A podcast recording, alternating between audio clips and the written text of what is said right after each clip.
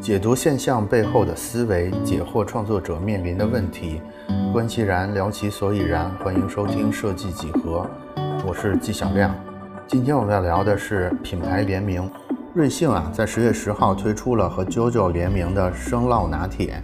当同事发给我这条新闻，说想在节目里听到关于联名的话题的时候，实话说，我其实有点懵，因为作为一个一九八一年的老年人。娇娇我是知道的，但是我只是黑白漫画版的粉丝。瑞幸我也是知道的，但是不幸的是我又不是一个特别爱喝咖啡的人，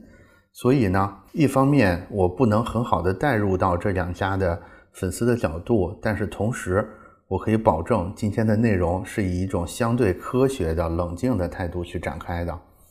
那老规矩呢，我们还是先来看一看联名这件事儿的历史。现在可考的。商业联名案例最早的应该是一九三七年，由这个 Elsa 和达利共同推出，并且由温莎公爵夫人带红的龙虾图案连衣裙，大家可以去搜一下，看一下这个连衣裙。同时，安迪沃霍尔的这个金宝汤罐头，也是我们记忆里边最早的艺术家和商业产品一起出现的画面。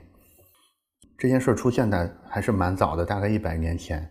但是。嗯，这一百年间吧，我我个人觉得联名这件事儿玩的最彻底的，其实还是要看优衣库，尤其是优衣库的 T 恤系列，就是 UT，是二零零六年由日本知名设计师佐藤可士和担任优衣库的艺术总监期间，他就提出了一个新颖的品牌理念，就是 UT 售卖的不仅是 T 恤本身，而是印花上所代表的文化符号。那到了二零一四年呢？潮流教父常伟志明出任 UT 的创意总监之后，就更是打出了新时代 T 恤的这个口号。也是从这个时候起，UT 和各种艺术家、各种设计师和其他各种品牌 IP 合作，推出联名款，主题横跨动漫、影视、文学、艺术、饮食等各个领域。我觉得也是我们所有人买到最多联名款商品的一个渠道。我觉得 UT 这么彻底的放飞，其实也给了我们研究联名款这种商业手段一些切入点。我们通过观察 UT 历年来的联名，我们可以发现，尽管联名的活动很多，但其实它的主体只有三个大类，也就是名人、品牌或者是 IP。而联名的形式呢，其实也只有几类，就是所谓的一主一次、一主多次。和绝对平等这三大类，其实所有的联名我们都可以认为是这三种主体在这三种形式之下的各种组合。那为什么要联名？又为什么会形成这几种联名的方式呢？我觉得还是因为联名这个动作给参与各方带来了明显的好处。整理了一下，我认为主要带来了以下三点好处。第一个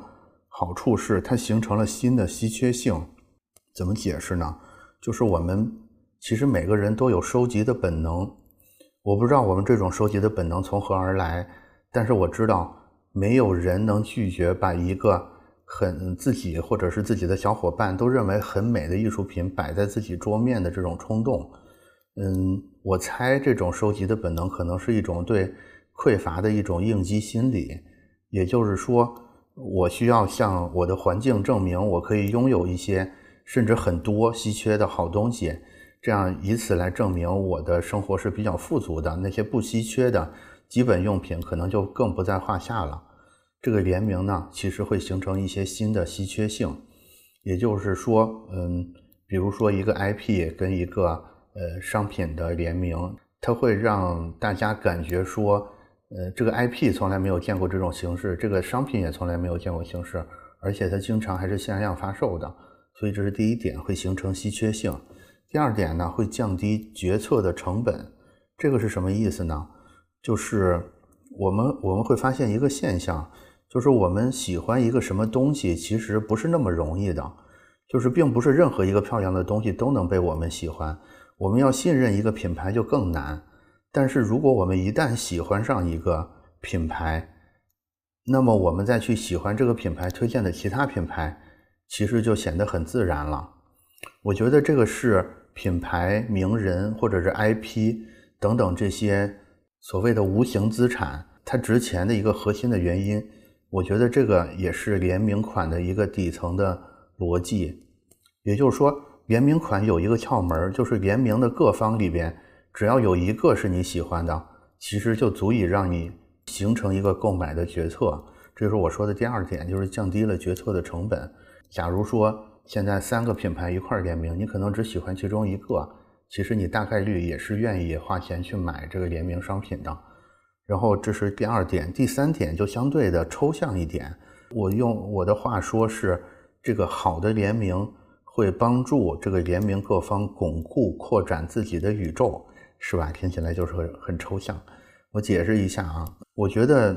好的联名会有这么一个效果，也就是说，它向所有喜欢它的受众提示了一个信息。这个信息就是所谓的“武道不孤”是什么意思呢？就是它会向粉丝证明说，你喜欢我是没有错的，因为你看到还有其他的品牌、其他的。呃，这种所谓的小宇宙，他们也是喜欢我的。嗯，我觉得这个底层的原因是我们人毕竟是一种社会性的动物，我们可能有很多人有这种社恐的问题，也有很多人看起来很古怪，但是任何一个人其实都没有办法拒绝一个志趣相投的朋友，也就是说。我们社恐，但是我们不恐惧跟我们志趣相投的人。所以这个时候，这个品牌或者是这个 IP，或者是这个名人，如果他能告诉自己的粉丝，就是你看，你喜欢我，同时还有另外一个强大的品牌也喜欢我，这个其实会极大的帮助到这个品牌或者是这个 IP 的成长。有时候一个联名款的物品就是。武道不孤的一个最好的证据，所以呢，这就是我总结的几个联名的好处。今天聊到这儿呢，我觉得我们已经大概把联名这件事儿的轮廓就大概的描绘出来了。但是我们跳过了一个最关键的问题，这个最关键的问题是什么？就是联名的本质到底是什么？或者说联名中的这个名究竟是怎么来的？我觉得这个联名的本质。包括这个联名中的名，它们的本质其实都是一个词。我刚才已经隐隐约约的提到了，这个词其实就是信任。我觉得联名就是对信任的嫁接或者是加工的过程，而这种嫁接呢，或许在未来会成为品牌加固自我，或者是孕育新的子品牌越来越有力的一个工具。为什么这么说呢？大家可以听一个我的拆解来看，感觉一下是不是有道理啊？我不知道大家感觉没有，感觉到没有？就是现在我们从零开始去构建一个新品牌的难度其实是越来越低的，但是我们构建一个像之前那样，就是街上的每个人都知道而且都喜欢这种大品牌的难度却越来越大了。牌这个话题其实它涉及到的利益或者是学术内容比较多，所以我先避免用品牌这个大词儿，我接下来会用信任这个词儿来替换掉这个概念。我觉得我们来选取一个我们比较熟悉的国内案例和我自己经历过的时段，也就是从八零年代到现在，来我们来说明在各个时代里边，这个信任是怎么聚集在一个人和一个事物的呃上面的。就是在最早的，比如说八零年代的时候，也就是吴晓波大败局中书中描写的那个时代，那个时代其实你要。获得信任，或者你要创建一个品牌，其实是很简单的。就像他书中写的，那个时候谁是央视的标王，谁就是全国人民最知名的品牌，同时也是最信任的品牌。是因为当时内容传播的媒介是很少的，所以你只要用这么简单粗暴的方法，就能完成这种信任或者是品牌的沉淀。然后接下来就是互联网来了。其实我们能看到，在所谓的 Web 一点零这个时期。其实和以前一样，就是谁能在四大门户砸下最大的投入，谁就能占领人们的视线和脑海。但是我们都知道，其实 Web 1.0的时代并不太长，因为很快百度的搜索框就成了信息的入口，然后百度对人们注意力的统治时间是非常长的。在在这种以搜索框或者是以这种搜索工具为代表的这个时代里边。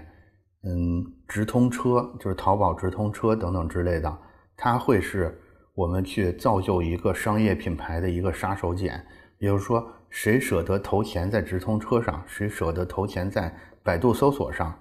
谁就大概率能在这种搜索统治的时代里边去快速的造就一个品牌。我觉得一直到这个时期为止，其实都是烧钱就等于信任沉淀的一个旧时代。在这个旧时代里边，我们会看到，其实大家比的是谁的资金的运转效率高，而不是谁的品质更好，就是谁的钱能。快速的投入，然后快速的卖出去，再转回来，转回来你再去买央视标王，就是你这个循环的速度越快，你就越能在这个竞争里边来取得优势。这会造成一个问题是什么呢？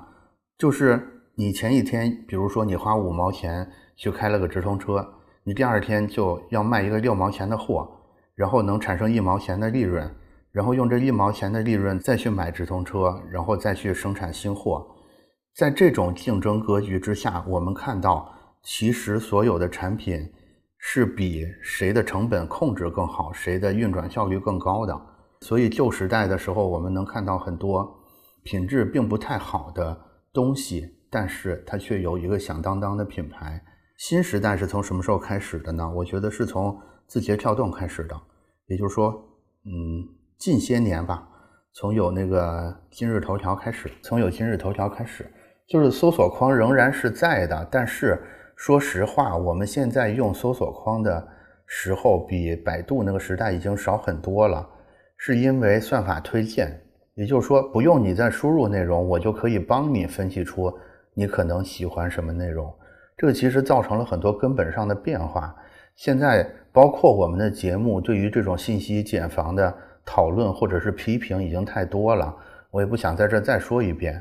我只是想说，由于这种算法或者是这种搜索引擎的失势，所以现在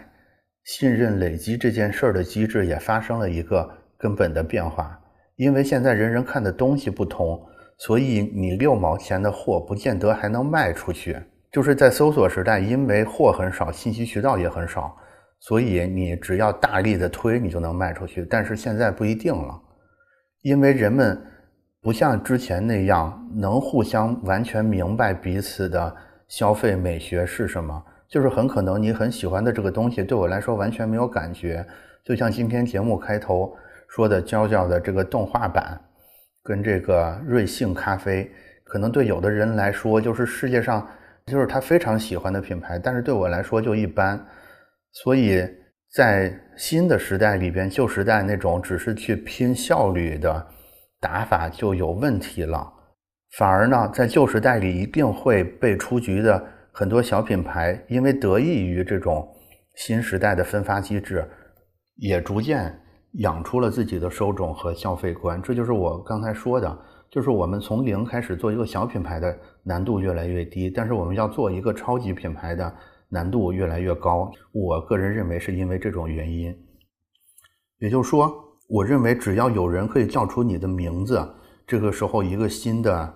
品牌或者一个新的场域就建立了。我们现在可能流行叫它私域，或者叫它品牌，叫它忠诚度，或者叫它价值认同，我们叫它什么都好。现在的现状就是，这种垄断性的超级品牌和品类杀手已经逐渐消失了，反而更多细分的、另类的、小小的部落式的品牌正在涌现。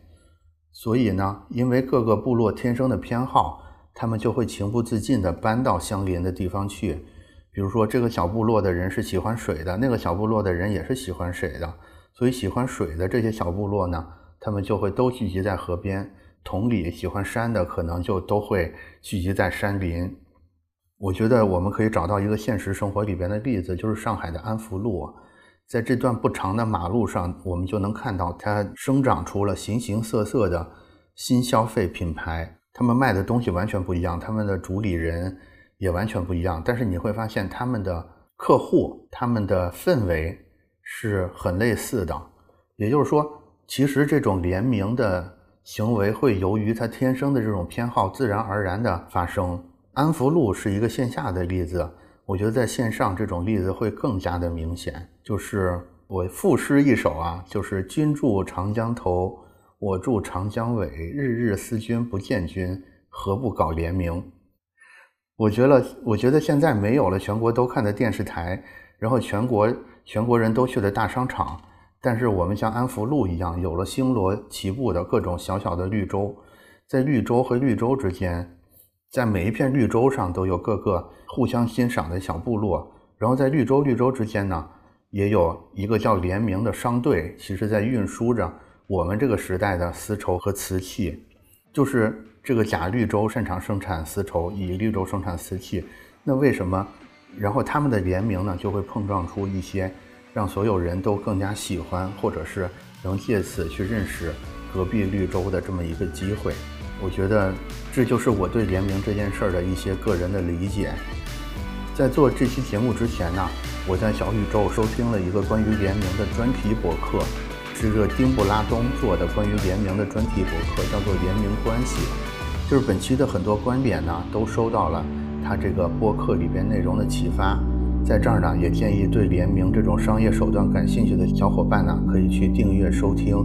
这个关于联名的专题播客，叫做《联名关系》。好，那今天的节目就到这里，我们下次再见。